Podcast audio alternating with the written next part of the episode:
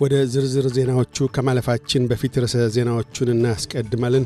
ጎልድ ኮስት አውስትሬልያ በሁለት ሄሊኮፕተሮች ግጭት ሳቢያ አራት ሰዎች ሕይወታቸውን አጡ። አውስትሬልያ ሉላዊ የምጣኔ ሀብት ዘገምተኝነትን መክላት እንደማይቻላት የፌዴራል በጅሮንድ አሳሰቡ አውስትራሊያዊው መቶ ሃያኛ ቴኒስ ተጫዋች አሌክሲ ከዓለም ስድስተኛ የቴኒስ ተጫዋቹን ፌሊክስ ረታ የሚሉት ግንባር ቀደም ርዕሰ ዜናዎቻችን ናቸው። በጎልድ ኮስት ኩዊንስላንድ በሁለት ሄሊኮፕተሮች መካከል በተፈጠረ ግጭት አራት ሰዎች ሕይወታቸውን ሲያጡ ሦስት በብርቱ ቆስለው ለሆስፒታል ተዳርገዋል። አደጋው የደረሰው ዛሬ ሰኞ ጃንዋሪ ሁለት ከቀትር በኋላ ሲሆን የድንገተኛ አደጋ አገልግሎት ሰጪዎች ግጭቱ በደረሰበት ሜይን ቢች ከሚገኘው የባህር ዓለም መዝናኛ ፓርክ ፈጥነው ተገኝተዋል። በፖሊስ ገለጣ መሠረት አደጋው የደረሰው አንደኛዋ ሄሊኮፕተር በማኮብኮብ ላይ ሳለችና ሌላኛዋ ለማረፍ እያሽቆለቆለች ባለበት ወቅት ነበር። አደጋውን አስመልክቶ ምርመራ እንደሚካሄድ የአውስትሬልያ ደህንነት ቢሮ አስታውቋል። የፌዴራል በጅሮን ጂም ቻልመርስ ምንም እንኳ የአውስትሬልያ ምጣኔ ሀብት በጠንካራ መሠረት ላይ ያለም ቢሆን ከሉላዊ ዘገምተኝነት ማምለጥ እንደሚያወክ አሳስቡ።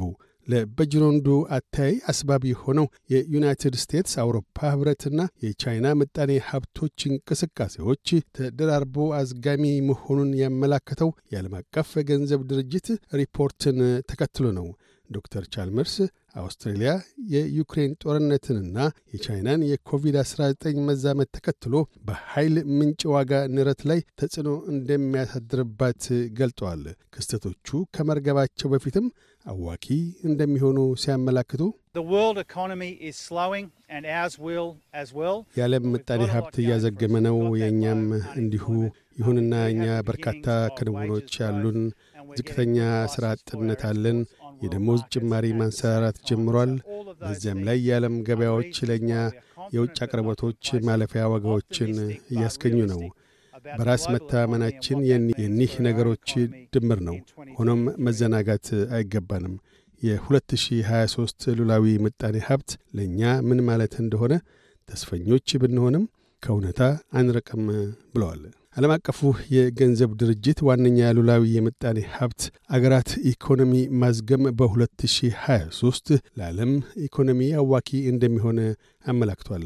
የገንዘብ ድርጅቱ managing director ክሪስቲና ጆርጂየቫ በኮቪድ-19 ሳቢያ በአርባ ዓመታት ውስጥ የቻይና ምጣኔ ሀብት ዝግመትን ማሳየቱን ጠቁመው የዩክሬን ጦርነትና የዋጋ ግሽበት የደበዘዘ ምጣኔ ሀብታዊ ገጽታን መፍጠሩን ሲጠቁሙ For most of the world economy, this is going to be a tough year, tougher than the year we leave behind. ለአብዛኛው የዓለም ምጣኔ ሀብት ይህ ዓመት አዋኪ ነው የሚሆነው። ወደ ኋላችን ትተነው ካለፍነው ዓመት የባሰ ይሆናል። ስለምን? ሦስቱ ዋነኛ የዩናይትድ ስቴትስ፣ አውሮፓ ኅብረትና ቻይና ምጣኔ ሀብቶች እያዘገሙ ነውና። እያደጉና በማደግ ላይ ያሉ ምጣኔ ሀብቶችን ስናይ ከቶውንም ደረቅ ገጽታ ነው ያላቸው። ለምን ቢሉ በእኒህ ሁሉ ነገሮች ላይ በዋጋ ግሽበትና የዶላር ንረት ተጎድተዋልና ብለዋል።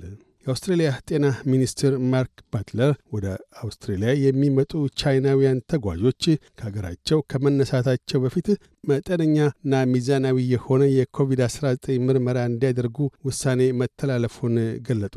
ከጃንዋሪ አምስት አንስቶም ከዋናዋ ቻይና፣ ሆንግ ኮንግና ማካው የሚመጡ ተጓዦች ከኮቪድ ነፃ መሆናቸውን የሚያሳይ ማረጋገጫ የማቅረብ ግዴታ ተጥሎባቸዋል። አውስትራሊያዊው አሌክሲ ፖፒሪን የዓለም ስድስተኛ ቴኒስ ተጫዋቹን ፌሊክስ ኦገር አሊያሲም 6 4 7 6 7 5 በሆነ ውጤት በመርታት ለድል በቅቷል።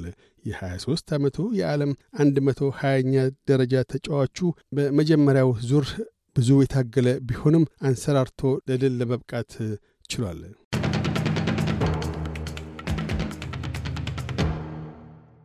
በዚሁ ወደ ውጭ ምንዛሪ ተመን እናመራለን። አንድ የአውስትራሊያ ዶላር 63 ዩሮ ሳንቲም ይመነዘራል። አንድ የአውስትራሊያ ዶላር 68 የአሜሪካ ሳንቲም ይሸረፋል። አንድ የአውስትራሊያ ዶላር 36 ኢትዮጵያ ብር ከ33 ሳንቲም ይዘረዝራል። ቀጥለን የነገውን የአውስትሬሊያ ዋና ዋና ከተሞችና የአዲስ አበባን የአየር ጠባይ ትንበያ እናሰማለን። ፐርዝ ፀሐያማ ሆኖ ይውላል። ዝቅተኛ 17፣ ከፍተኛ 36። አደላይድ በከፊል ደመናማ ይሆናል። ዝቅተኛ 14፣ ከፍተኛ 25 ሜልበርን ደመናማ ይሆናል። ዝቅተኛ 16 ከፍተኛ 20 ሆባርት ደመናማ ይሆናል። ዝቅተኛ 13 ከፍተኛ 16 ካንብራ ብራ ይሆናል። ዝቅተኛ 14 ከፍተኛ 30 ሲድኒ በአብዛኛው ፀሐያማ ሆኖ ይውላል። ዝቅተኛ 18 ከፍተኛ 29 ብሪስበን በአብዛኛው ፀሐያማ ሆኖ ይውላል። ዝቅተኛ 21 ከፍተኛ 28 ዳርዊን ብራ ይሆናል። ዝቅተኛ 23 ከፍተኛ 34 አዲስ አበባ በከፊል ደመናማ ይሆናል።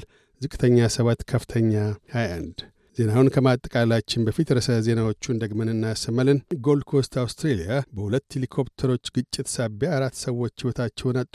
አውስትራሊያ ሉላዊ የምጣኔ ሀብት ዘገምተኝነትን መከላከል እንደማይቻላት የፌዴራሉ በጅሮንድ አሳሰቡ አውስትራሊያዊ መቶ ሀያኛው ቴኒስ ተጫዋች አሌክሲ ከዓለም ስድስተኛው የቴኒስ ተጫዋቹን ፌሊክስ ረታ የሚሉት ግንባር ቀደም ርዕሰ ዜናዎቻችን ነበሩ። እያደመጡ የነበረው የኤስቢኤስ አማርኛ ፕሮግራምን ነበር። የፕሮግራሙን ቀጥታ ስርጭት ሰኞና አርብ ምሽቶች ያድምጡ። እንዲሁም ድረገጻችንን በመጎብኘት on demand እና በኤስቢኤስ ራዲዮ ሞባይል app ማድመጥ ይችላሉ። ድረገጻችንን ኤስቢኤስ ዶት ኮም ዶት ኤዩ አምሃሪክን ይጎብኙ።